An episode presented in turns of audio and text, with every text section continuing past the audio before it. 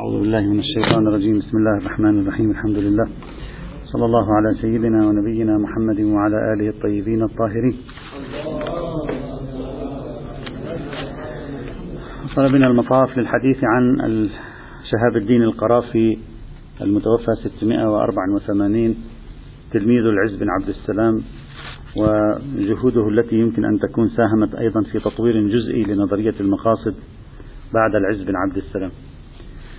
تكلمنا بالأمس عن فكرة مقاصد الرسول ومحاولة القرافي الحديث عن الشخصيات الثلاثة للنبي صلى الله عليه وعلى آله وسلم، وكيف أن هذه الفكرة استفاد منها بعد ذلك ابن عاشور وأقحمها في نظرية المقاصد، وصارت ملتقى نظرية تاريخية السنة ونظرية المقاصد. اليوم سوف أتكلم عن القرافي في 3 نقاط أساسية أخرى أكتفي بها: نظرية المقاصد عند القرافي وعلاقتها بالقياس، نظرية المقاصد عند القرافي وعلاقتها بسد الذرائع، نظرية المقاصد عند القرافي وعلاقتها بفكرة مقاصد المكلف. صار عندنا مقاصد الشريعة، مقاصد الرسول، وسيضاف بعد قليل شيء اسمه مقاصد المكلف. فيما يتعلق بطرح نظرية المقاصد في باب القياس، القرافي طرح نظرية المقاصد في باب القياس خاصة في كتاب له اسمه الذخيرة. عنده كتاب اسمه الذخيرة، 7 مجلدات، الآن مطبوع، كتاب كبير. في كتاب الذخيرة تعرض لبحث القياس في الجزء الأول من كتاب الذخيرة، وهناك تعرض لأدلة حجية القياس، تلك الأدلة المعروفة. أنت الآن لو تفتح كتب السنة مثلا عبر التاريخ، أدلة حجية القياس 2 صفحة مثلا، وتفاصيل القياس 2000 صفحة. يعني عادة شوية الأدلة الحجية تحتاج إلى يعني اعتبار نظرية واسعة تحتاج اهتمام، لكن غالبا أدلة حجية القياس لا تحظى بكثير أهمية عندهم، ولذلك نظرية القياس عندهم ممكن يجي شخص نقاد يهزها برمتها، لأنهم لم يراكموا جهودهم على إثبات أصل حجية القياس، وإنما راكموا جهودهم على كيف نستخدم القياس وما هي شروط القياس وكيف نتفادى مشاكل التي يمكن أن ينتجها القياس وإلى آخره. هذه تلفت النظر. فيتعرض القرافي لبحث أدلة القياس باختصار، ثم يبدأ بالحديث عن مباحث العلة ومسالك التعليل. يذكر 8 مسالك للتعليل، لا يذكر 10، يذكر 8 مسالك للتعليل، ومنها مسلك المناسبة كما ذكرناها في درس القياس. ثم لما يتكلم عن المناسبة يعرفها، يقول المناسبة هي تحصيل مصلحة أو درء مفسدة، ويبدأ يتكلم هنا عن بحث المقاصد، يقسم إلى الضرورات، إلى الحاجيات، وإلى قسم ثالث يسميه التتمات، هو نفسه تحسينيات الذي وجدناه عند الآخرين. ثم بعد ذلك يقول ضرورات، ثم في الرتبة الثانية حاجيات، ثم بعد ذلك تحسينيات، وهذه مرتبة ترتيبا أيضا أولويا، بمعنى إذا تعارضوا يقدم الضرورات على الحاجيات ويقدم الحاجيات على التحسينيات، مثل ما يقول الآخرون، لا يضيف شيئا هنا إطلاقا. ثم بعد ذلك يشرح الكليات الخمس، اللي هي عبارة عن الضروريات الخمس، يسميها الكليات الخمس. القرافي يرتبها على الشكل التالي، هكذا يقول: حفظ النفوس والأديان والأنساب والعقول والأموال، وقيل الأعراض. هذه أول مرة بشكل رسمي في مباحث القياس تضاف كلية خامسة عند أهل السنة وهي الأعراض، لكن هو لا يتبناها وإنما ينسبها، يقول وقيل الأعراض. من هو القائل القيل؟ على الأرجح هو العز بن عبد السلام، الذي تكلمنا سابقا عن أنه أشار لمسألة الأعراض في سياق حديث له خارج باب القياس. فإذن هذه أول مرة. طبعا بعدين أهل السنة لن يقبلوا بالأعراض هذه، سوف يبقونها على 5، والأعراض هذه يلحقونها بشيء آخر. القرافي كل بحث في ما يتعلق بنظرية المقاصد في داخل باب القياس أشبه بالكوبي بيست عن بحث الغزالي، ليس عنده شيء جديد أبدا، يعني نفس أفكار الغزالي، أفكار الجويني التي شرحها ووسعها الغزالي ويأتي بها ويضيفها، يقترضها من الشافعية ويدخلها عند المذهب المالكي ويضيفها على مباحث القياس عند المالكية. الفرق الوحيد الذي يذكره، إذا كان يقصد لا ندري، تقديم النفوس على الأديان، يقول حفظ النفوس والأديان، مع أن سيف الدين الآمدي إذا تذكرون كان يقدم الدين على كل شيء، يقول الأديان مقدمة. والآن السنة أغلبهم يقدمون الدين، يجعلون الدين أكثر، يعني الأهم هو الدين، أو كثير منهم يعني الأهم هو الدين والباقي يأتي بعده، لكن بحسب ترتيب القرافي. إذا كان يقصد من هذا الترتيب شيئا، حسب ترتيبه لا، النفوس أهم من الأديان، وبعضهم يحتاج يقول لماذا النفوس أهم الأديان؟ لأنه بدون النفوس لا أديان. أنت بدك بشر، بعدين بدك قضية، بدون البشر لا يوجد قضية. وآخرون يردون عليهم يقولون لا، لو كانت البشر أهم من القضية ما في كان جهاد وما في كان عقوبات وما في كان كذا. هيوجد فيما بينهم يعني نقاش وجدل في هذه المسألة. القرافي لا يضيف شيئا مهما في هذا الموضوع، فقط يوجد عنده تعبير يمكن واحد يتوقف عنده، ربما يقصده ربما لا يقصده. عندما يقول الضرورات، يقول الضرورات نحو الكليات الخمس، يعني مثل الكليات الخمس. توحي هذه العبارة وكأنه في ذهن القرافي الضرورات أوسع من الكليات الخمس، وأن الكليات الخمس مجرد تطبيق من تطبيقات الضرورات. هذا شيء لم يفهم، يعني إلى الآن لا نعرف ما الذي خطر في بال القرافي أن يقول مثل الضروريات الخمس. هل الضروريات الخمس هي مثال للضروريات ويوجد ضروريات غيرها؟ ما هو هذه الضروريات غيرها؟ يعني ما هي هذه الضروريات التي لا ترجع لا إلى الدين ولا العقل ولا المال ولا النفس ولا الأعراض أيضا، لأنه يقول قيل الأعراض. بقيت هذه القضية غامضة، ولعله بعد ليس قاصدا هذا التعبير، ذكره من باب السرد لا أكثر ولا أقل. طبعا في كتابه الآخر شرح تنقيح الفصول يبحث قضية المقاصد في علاقتها بباب التعارض.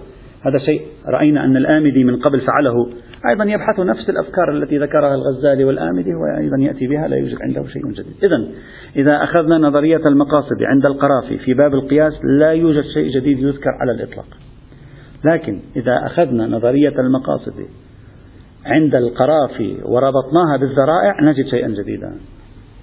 المرة الأمر مختلف تماما. عقد القرافي قاعدة من قواعد البحث في كتاب الفروق، سماها هكذا: تمييز بين قاعدة المقاصد وقاعدة الذرائع.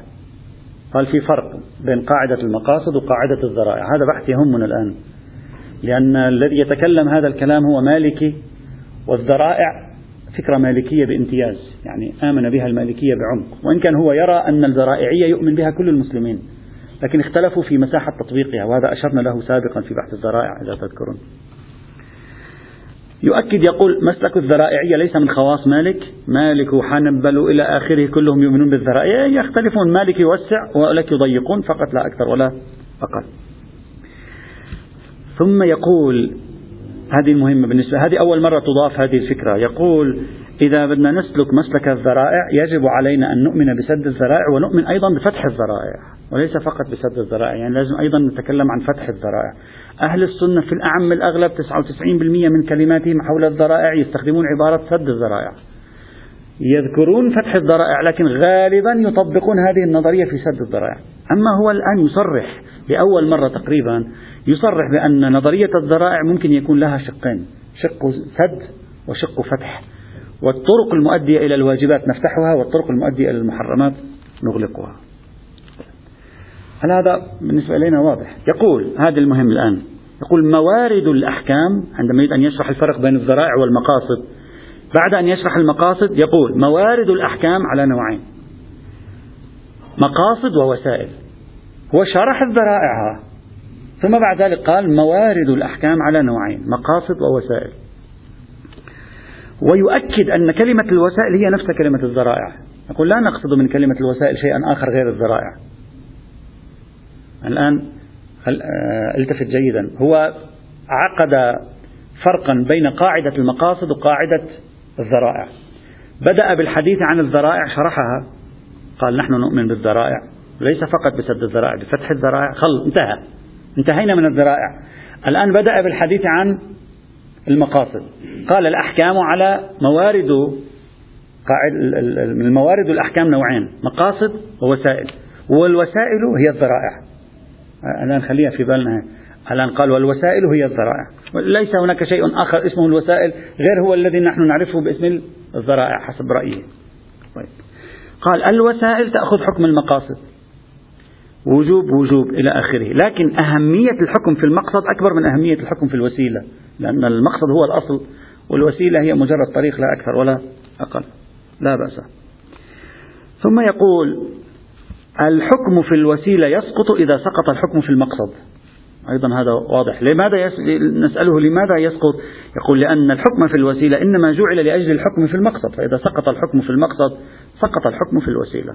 هذا إلى الآن كله واضح. يقول إلا في بعض الأحيان يأتي دليل خاص على خلاف هذه القاعدة. يقول يسقط الحكم في المقصد ويبقى حكم الوسيلة. مثاله الآن يعطي مثال لطيف، يقول لماذا أمرنا في الحج بإمرار الموس على رأسنا؟ لأجل إزالة الشعر، صحيح؟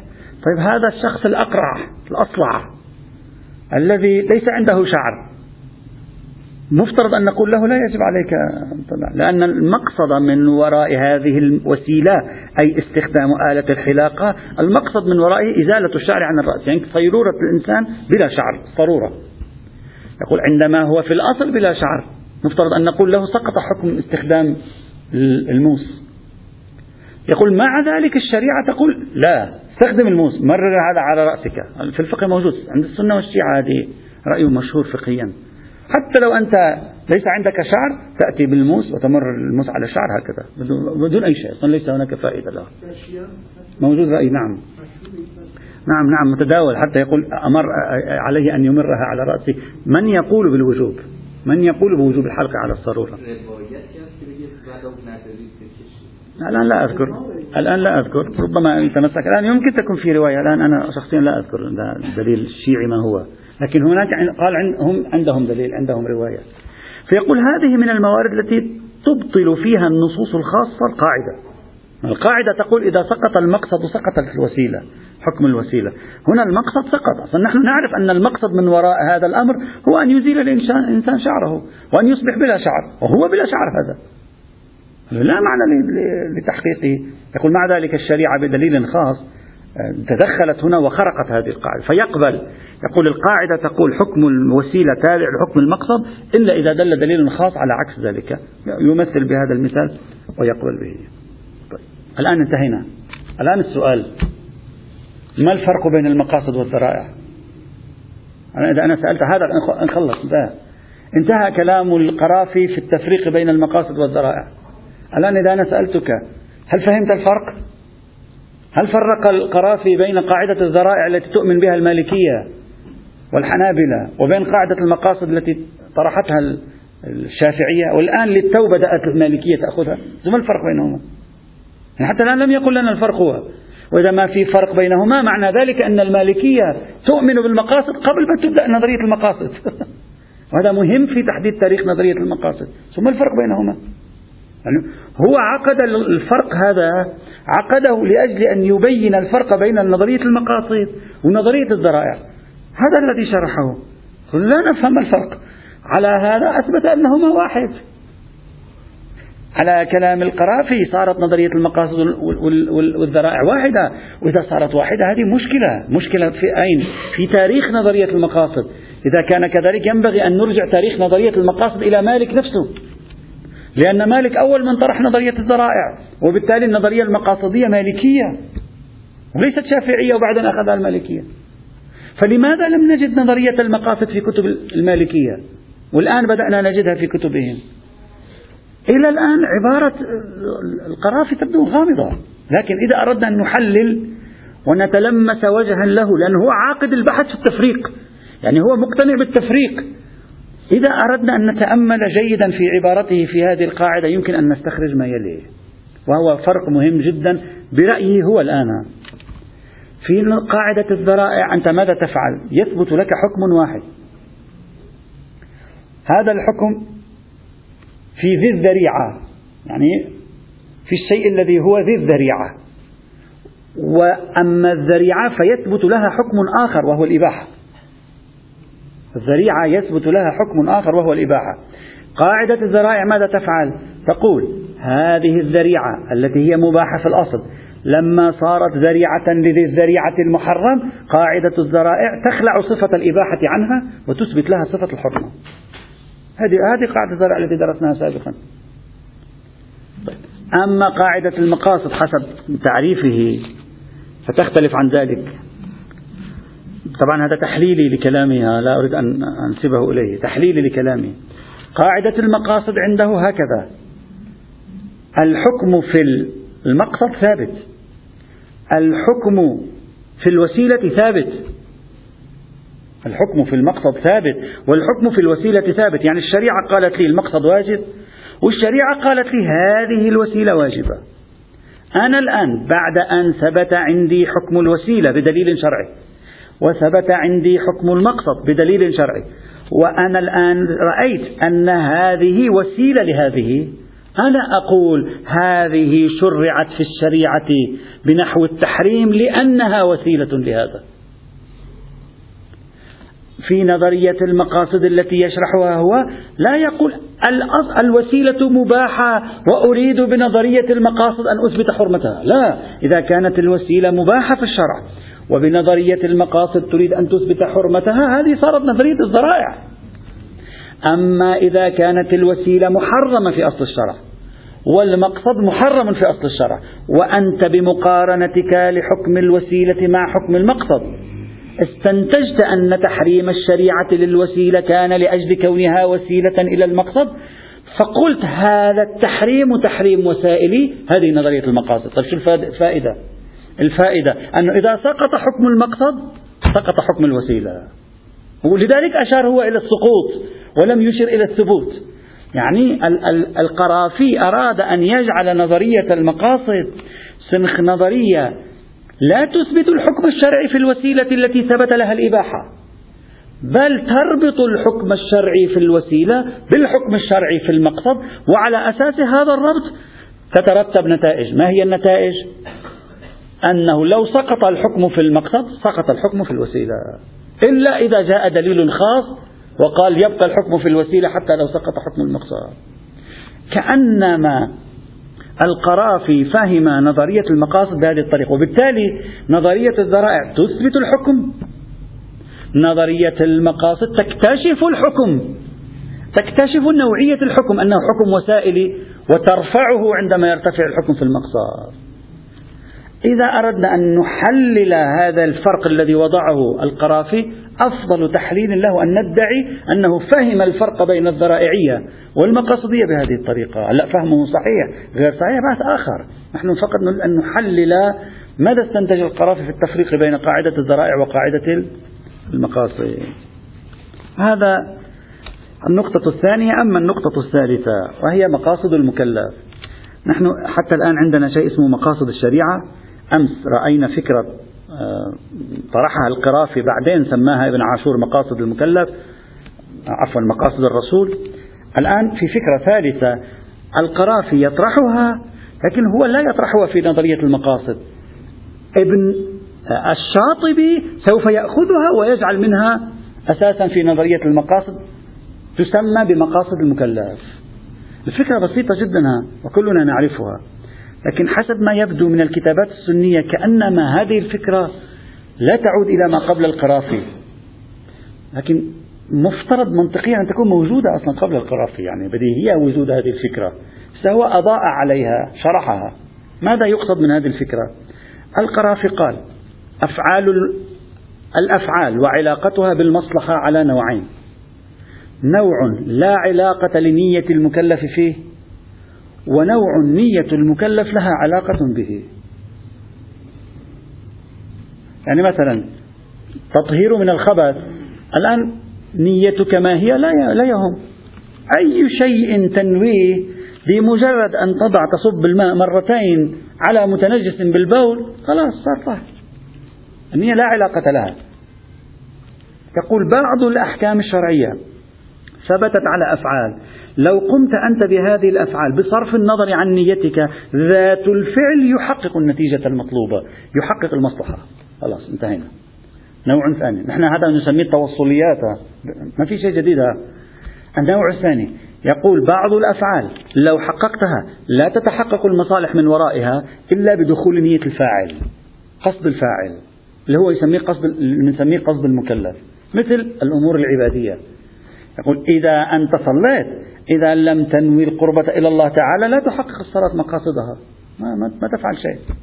لو تصلي 1000 سنة إذا لا تنوي القربة إلى الله سبحانه وتعالى تحقق، لأن نتائج الصلاة المصلحة الموجودة في الصلاة كأنما مركبة ناتج عن مركب من جزئين، ذات الصلاة وقصد المكلف.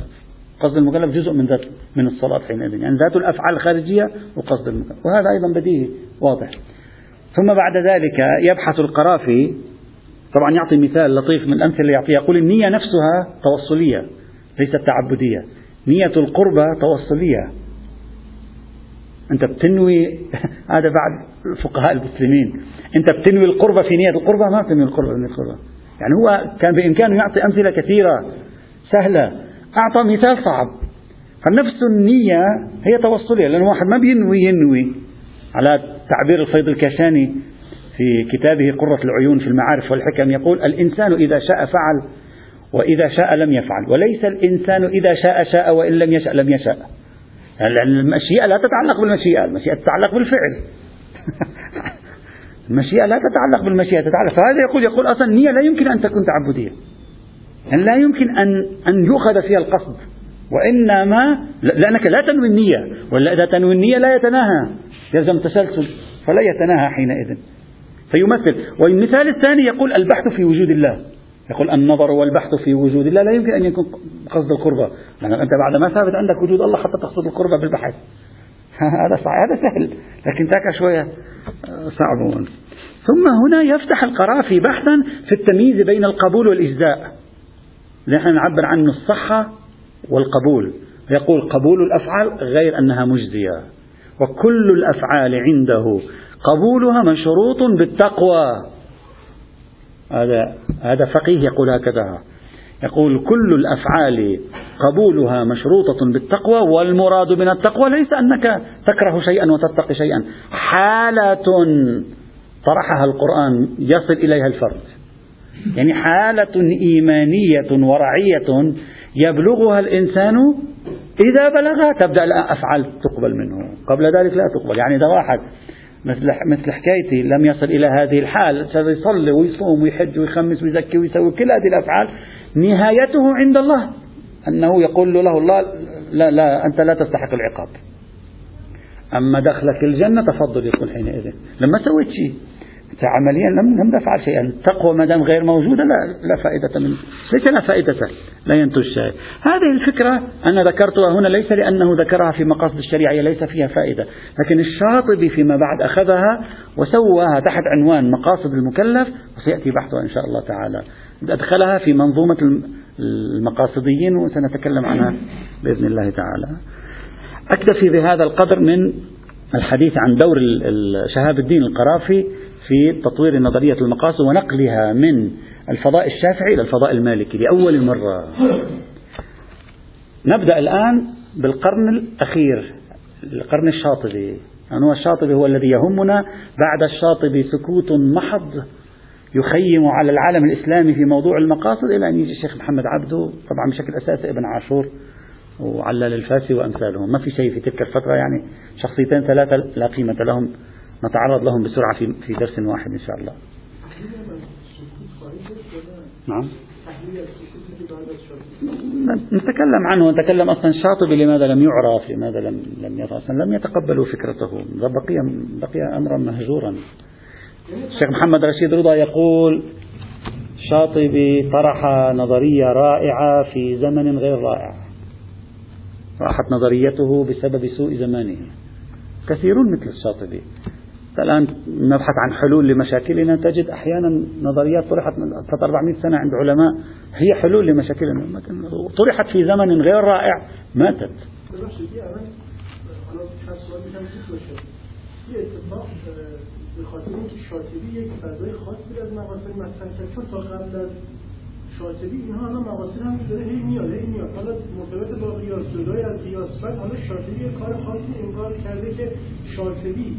محجور میشه، ولی مثلا فرض کنید قرافی عزت السلام نمیدونم اینا هنوز اون حرفا هست، مقاصد هست، یا کلا مثلا اسم مقاصد چیز واژه مقاصد هست.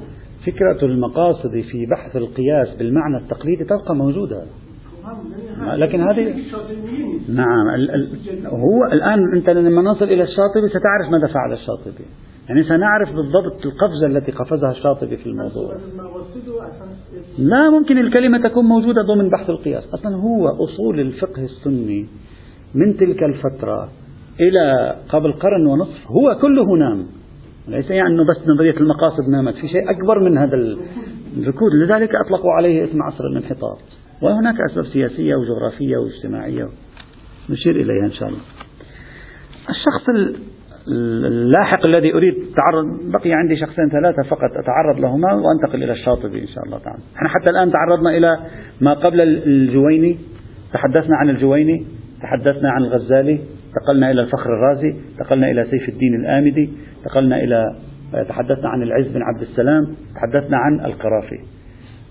قلنا ما قبل الجويني مرحلة بذور ليست مقاصدية بالمعنى الدقيق للكلمة، الحكيم الترمذي والقفال الكبير. الجويني والشافعي والغزالي هم مؤسسو المقاصدية، لكن داخل باب القياس فقط، محصورة داخل سجن القياس.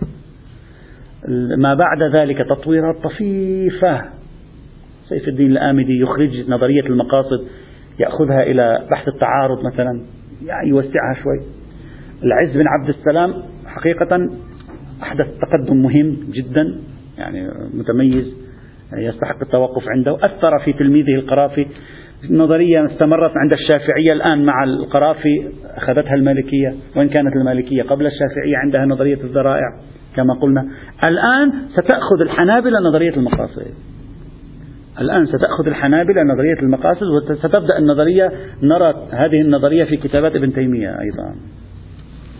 الشخص الذي أريد اليوم أن أمر عليه فقط اليوم، لأن هذا بحثنا عنه سابقا، فقط أريد أن أقرأه من زاوية المقاصد، نمر عليه غدا نتكلم عن ابن تيمية ودوره في نظرية المقاصد. نجم الدين الطوفي المتوفى 716 للهجرة، يعني القرن الذي عاش فيه الشاطبي، نجم الدين الطوفي أنا أسمي نظريته بالمقاصدية المتهمة، ظلت رؤيته المقاصدية متهمة إلى يومك هذا، حتى عند الذين آمنوا بالمقاصدية ظلوا ينظرون إلى كلماته على أنها محل اتهام، كما شرحنا ذلك مفصلا. لا أريد أن أشرح نظرية الطوفي، شرحناها انتهينا منها. لا أريد أن أستعرض الإشكالات التي سجلت عن نظرية الطوفي، استعرضنا 10 إشكالات مركزية أساسية وناقشنا أغلبها إن لم يكن جميعها، ما نريد أن نتكلم عن هذا الموضوع. ما أريد أن أضعه هو الطوفي في هذا تقييم الشخصي فقط، أعطي خلاصات واستنتاجات وإلا بحث الطوفي مرة معنا. تقييم الشخص، الطوفي أول شخص قفز بنظرية المقاصد قفزة جرأة، ما عطى يعني تطوير عميقة، لكن كان عنده جرأة بالكلام، لأول مرة يقول المصلحة مقدمة على النص. هذه يعني حتى العز بن عبد السلام هذا النوع من التعبير الجريء لم نكن نجد، والمصلحة في فهمي كما ذكرت سابقا عند الطوفي هي نفسها المقاصدية، بالمرحلة التي كانت في ذلك الزمان قبل الشاطبي. أيضا الطوفي يمثل نقلة بين المذاهب، كما كان القرافي يمثل نقلة بين المذاهب. القرافي نقل نظرية المقاصد من الشافعية للمالكية متأثرا بأستاذه العز بن عبد السلام. نجم الدين الطوفي أيضا نقل نظرية المقاصد إلى الفضاء الحنبلي، هذا أيضا أمر ثاني. الأمر الثالث أن الطوفي كما قلنا سابقا دمج بين التحرر المذهبي وفكرة المقاصد، يعني لأول مرة نجد شخص تقريبا متحرر من سجون المذاهب الفقهية. رأينا كيف أنه أحيانا في بعض الأماكن يكون أشعري، أحيانا معتزلي، أحيانا مالكي، أحيانا حنبلي، أحيانا شافعي، وبدا لي عندما شرحنا نظرية الطوفي بدا لي أنه رجل ما كان عنده عقدة الانتماء إلى مذهب معين، لا في الكلام ولا في الفقه، ولذلك كان يتنقل بين المذاهب لا بمعنى الالتقاطية، بل بمعنى أنه رجل متحرر أصلا من انتماء إلى مذهب، وبالتالي عليه أن يقدس ثوابت ذلك المذهب الفقهية كمذهب الشافعي وغيره أيضا. فأختصر رؤيتي الشخصية لمقاصدية نجم الدين الطوفي في 7 نقاط. النقطة الأولى، الطوفي شيد نظرية المقاصد لأول مرة على النص، يعني على حديث لا ضرر، هذه ما تجدها عند أحد قبله على الإطلاق. لأول مرة نظرية المقاصد بمفهوم المصلحة، وقلنا سابقا بأن العز بن عبد السلام رغم أنه استخدم كلمة المقاصد لكن 90% من استخداماته كانت لأي كلمة؟ كلمة المصلحة. فالمصلحة والمقاصد كأنما مترادفان في ذهن العز بن عبد السلام كانت، وأدعي أنهما مترادفان في ذهن نجم الدين الطوفي. ترادف الآن حديث لا ضرر يؤسس فقه المصلحة اللي هو في روحه كما شرحناه هو فكرة المقاصد عند نجم الدين الطوفي. إذن أول أمر يختص به نجم الدين الطوفي إقامة أو تشييد الوعي المقاصدي على حديث لا ضرر، ومعتبرا أن هذا الحديث يسمح بتقديم المصلحة على نصوص الشريعة بالقدر المتيقن نصوص الشريعة الظنية. وصرح هناك، أنا ذكرت نص هناك خلافا لما اتهم به من أنه يقدم المصلحة على النصوص القطعية، أبدا الرجل بريء من هذه التهمة، لم يقدم المصلحة على النصوص القطعية، عنده نص أصلا صريح في عدم تقديم المصلحة على النصوص القطعية. هذا أول. ثانيا، إطلاقا بالمقدار الذي رأينا عند الطوفي بحث نظرية المقاصد أو فقه أو قاعدة المصلحة أبدا لم يربطها بالقياس، كأنما نسخة تامة عن العز بن عبد السلام. كيف كان العز بن عبد السلام جرد نظرية المقاصد، أخرجها من سجن القياس الذي كانت فيه وفتحها على مختلف أبواب الفقه، النجم الدين الطوفي أيضا أخرجها من أصلا لم يأتي على ذكر القياس أصلا، كأنما هو شعر أن فكرة المصلحة وتقدمها وفكرة المقاصد وتقدمها أصلا لا علاقة لها بفكرة القياس، أصلا لها علاقة ببنية الشريعة لا بالقياس، خلافا لما فعله الشافعية ولما تأسست عليه نظرية المقاصد في بطن القياس. إذن هذه نقطة أيضا مهمة. النقطة الثالثة، يبدو لي أن نجم الدين الطوفي قبل ووافق على ما طرحناه مفصلا في نظرية العز بن عبد السلام، قبل أن العبادات والمقدرات الشرعية خارج نطاق نظرية المقاصد، هذه لا ينبغي أن نقحم فيها المقاصدية والتعقيل، وإنما نظرية المقاصد والتعقيل فقط تشتغل في دائرة غير العبادات والمقدرات الشرعية. وإذا تذكرون العز بن عبد السلام قال هذه الجملة، قال أغلب الأحكام الشرعية في غير ما لا يعلم إلا من الشرع مثل المصالح الأخروية والقضايا المرتبطة بالآخرة أغلبه يدركه الإنسان بالتجربة والوعي العقلي. نفس الكلام هذا بعينه إذا تذكرون عندما شرحنا نظرية الطوفي في تقدم المصلحة على النص، نفسه يقوله الطوفي. ربما يكون الطوفي قد استقى أفكارا من هذا النوع من العز بن عبد السلام وتأثر بالأفكار التي طرحها العز بن عبد السلام. هذه نقطة رابعة ثالثة. نقطة خامسة،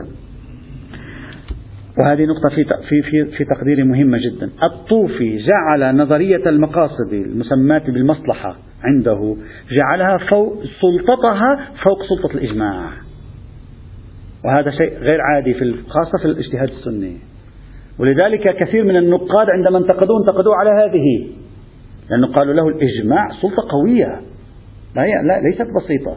الطوفي أصر على أن سلطة الإجماع تخضع لسلطة المصلحة. وإذا أردت أن أدعي كما ادعينا سابقا أن الطوفي يقصد من المصلحة المقاصد، إذن فالطوفي يؤمن بأن الفكر المقاصدي والاستنتاج والاجتهاد المقاصدي نتائجه تقدم على الإجماع أيضا، طبعا فضلا عن تقدمها على النصوص الظنية، وهذا أيضا خطوة متقدمة لم نسمع بها من قبل، أن يجي واحد يقول المقاصد يقدم على أبدا، هذا الشيء غير موجود إطلاقا وغير مقبول عند، يعني لم يطرح، على غير مقبول مسكوت عنها، لكن لم يطرح عندها. هذا تقدم مهم أحرزه الطوفي في علاقة نظرية المقاصد بفكرة الإجماع ذات السلطة المطلقة في الاجتهاد السني، بل في الاجتهاد الإسلامي عموما الإجماع لا يستهان به.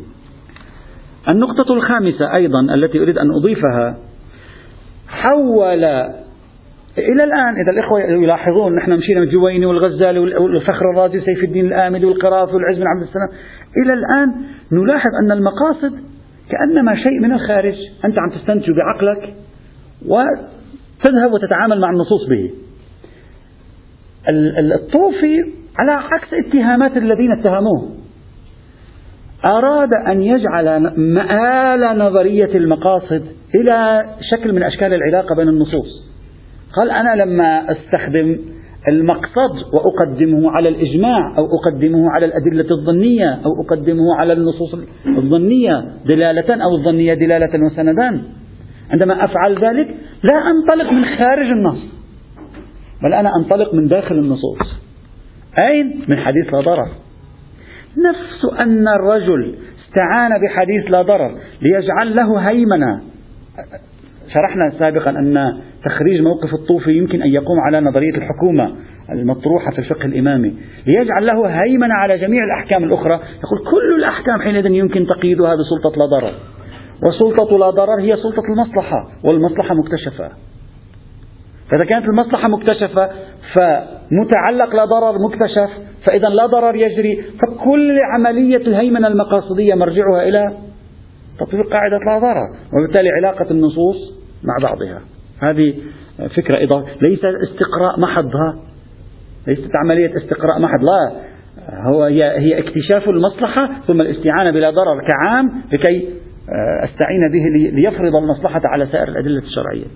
النقطة السادسة: مجمل الاتهامات التي اتهم بها الطوفي، مجمل الإشكاليات التي سجلت على الطوفي، كلها ناقشناها وقلنا كلها غير صحيحة إذا صحت نظرية المقاصد. إذا صحت نظرية المقاصد كل ما اتهموا فيه الطوفي وأشكلوه على الطوفي غير صحيح، باستثناء إشكال واحد سجلناه إذا تذكرون، وهو أن الطوفي مع الأسف الشديد ميز بين العبادات والمقدرات الشرعية وبين غيرها بدون دليل، كأنما تلقى هذا التمييز من العز بن عبد السلام بدون دليل أصلا، ما قدم لنا أي دليل. وقلنا إذا كان العقل يقدر على اكتشاف مصالح في غير العبادات والمقدرات الشرعية فأحيانا يقدر على اكتشاف مصالح حتى في العبادات، لماذا ممنوع؟ وإذا كان لا يقدر على اكتشاف المصالح في العبادات فأحيانا هم لا يقدر على اكتشاف المصالح في الأمور غير العبادية، لماذا؟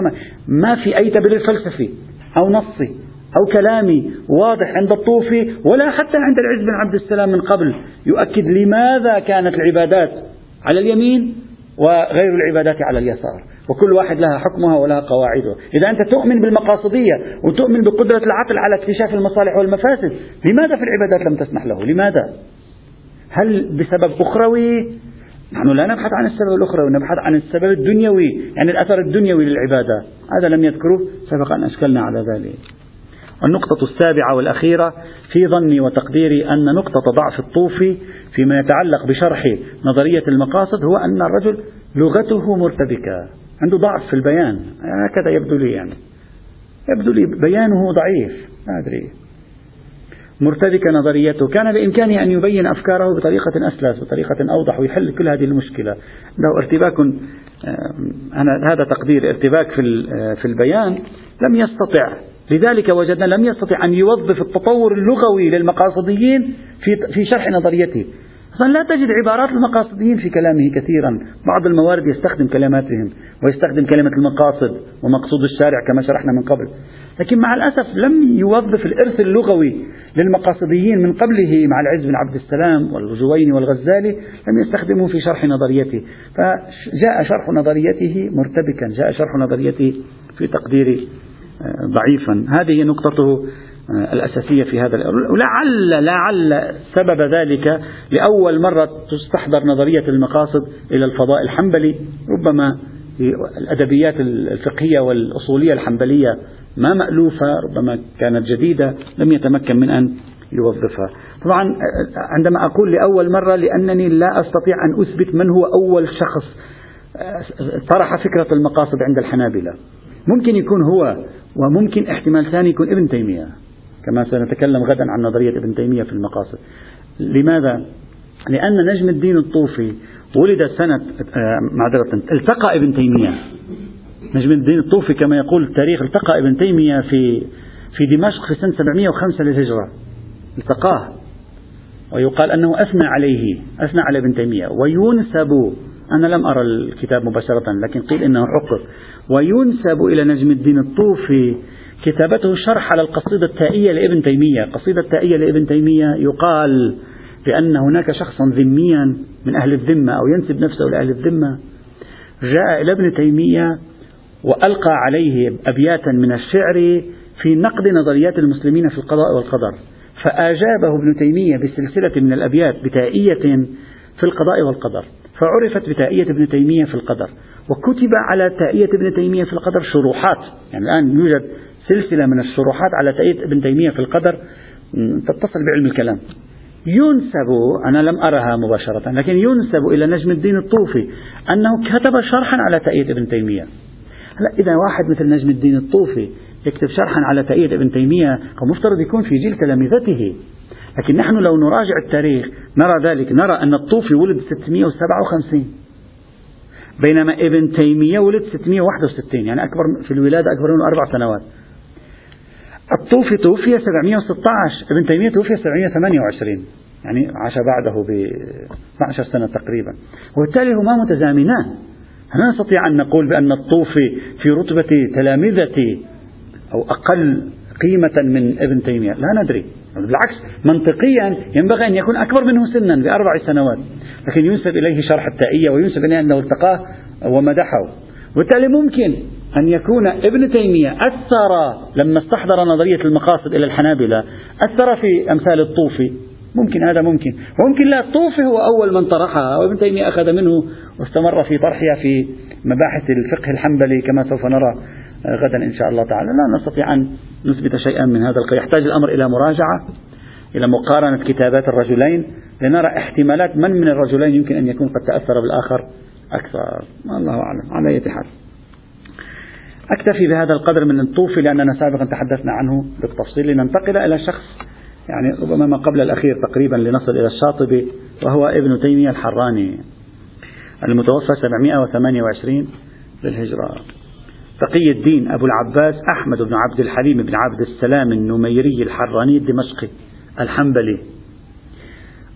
هذا أحمد هو ابن تيمية، أبوه أيضا كان عالم، أيضا كان من العلماء المعروفين عبد الحليم، جده عبد السلام أيضا كان من العلماء المعروفين المسمى بعبد السلام.